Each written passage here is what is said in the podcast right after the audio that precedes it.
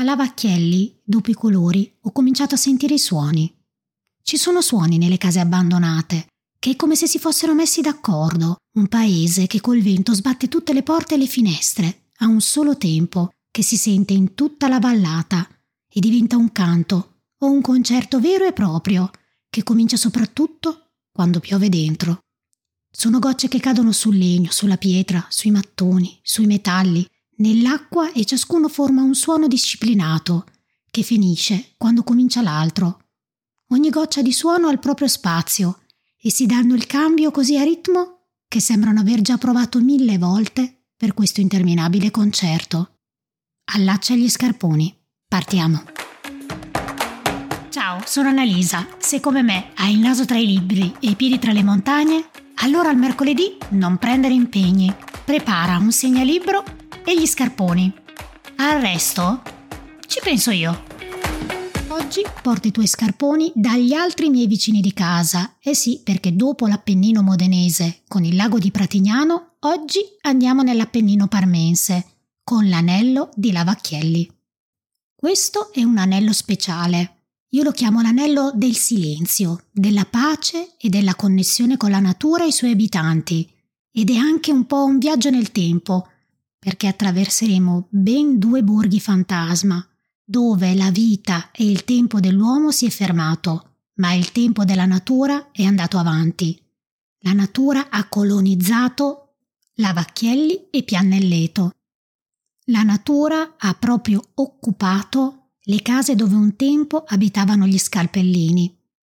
Ma prima di visitare qualsiasi borgo abbandonato, devi, e dico devi assolutamente, leggere un piccolo libricino che si intitola La voce delle case abbandonate. Segnati questo titolo perché presto, o meglio il prossimo mercoledì, te ne parlerò.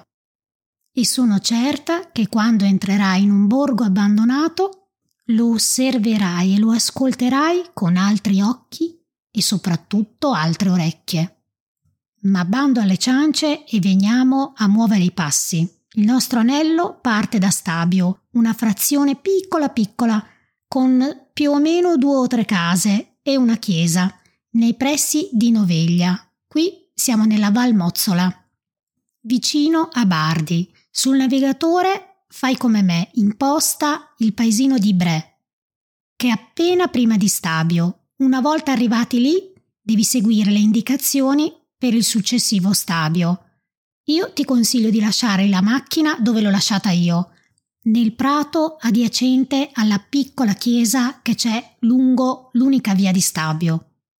Il nostro sentiero 803A parte subito dopo la chiesa Cammina sulla strada asfaltata, davanti a te sulla destra c'è un piccolo piccolissimo gruppo di case e c'è una strada asfaltata che continua sulla destra con una cappella. Appena prima della cappella c'è il simbolo CAI bianco e rosso dipinto sul guardrail che ti invita a fare una piccola discesa verso il borgo di case. Ecco, prendi quello.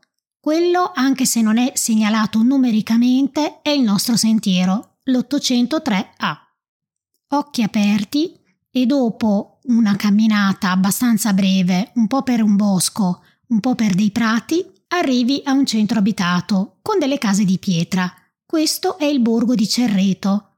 Procedi, vai avanti, sempre sulla strada asfaltata, occhi aperti perché ci sarà una svolta a destra leggermente in salita ma c'è un'indicazione su un pannello posto su un palo di legno che indica Lavacchielli Monte Barigazzo.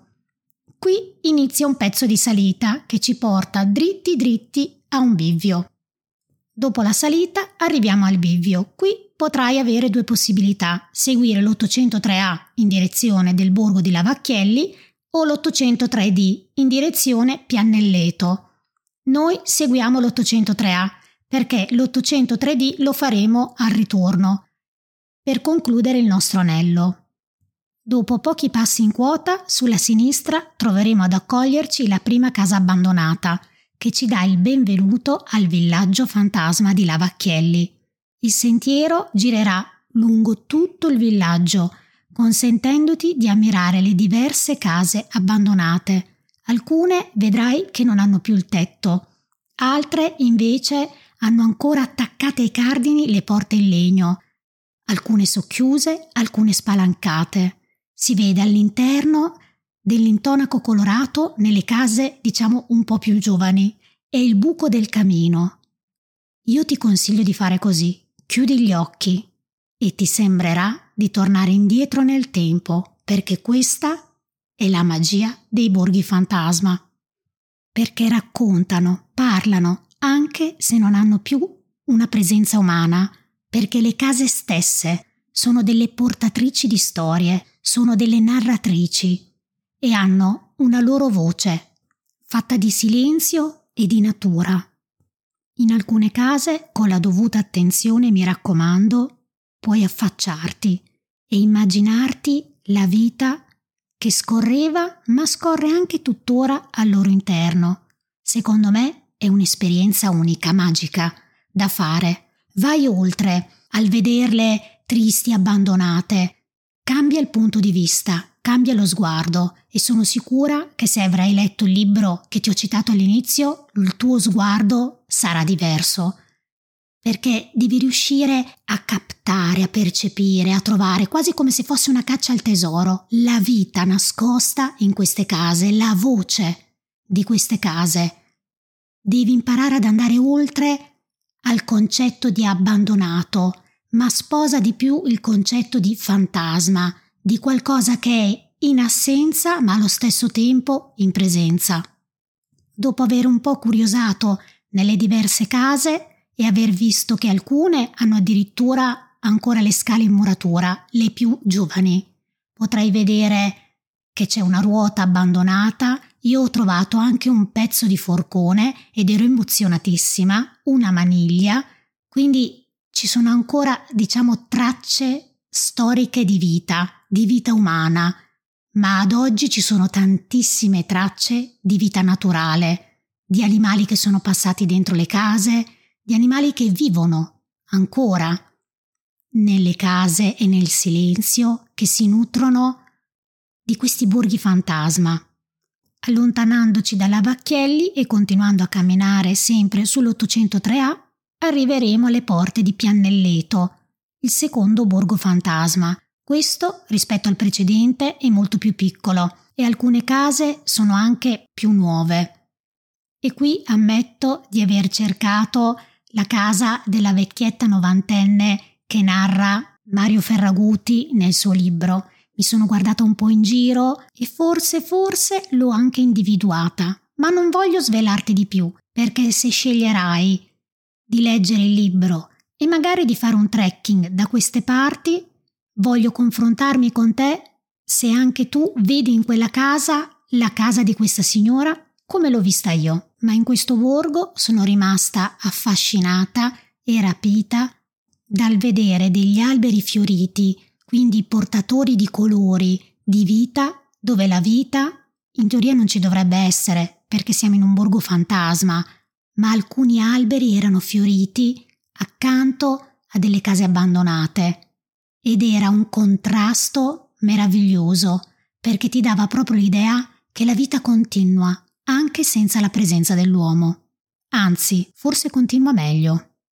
Perché la natura, se la sai osservare e rispettare, ci regala della poesia e dell'armonia anche dove noi come umani facciamo fatica a vederla e a trovarla.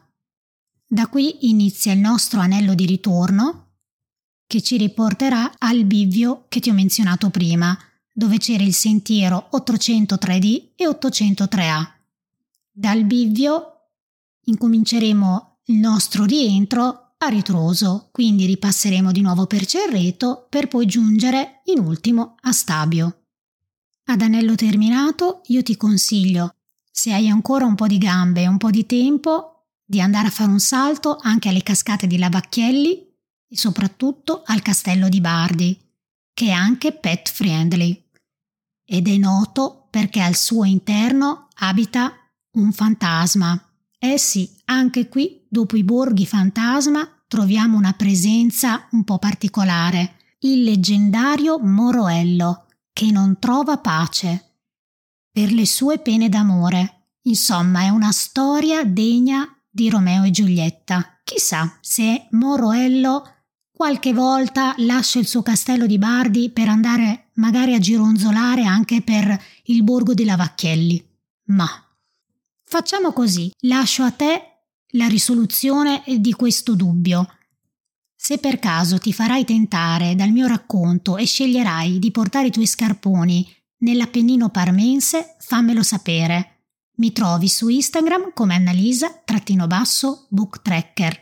E mi raccomando, come al solito, se hai altri itinerari e altri trekking un po' particolari o qualche altro borgo fantasma da consigliarmi, scrivimelo. Io sono tutta orecchie e gambe.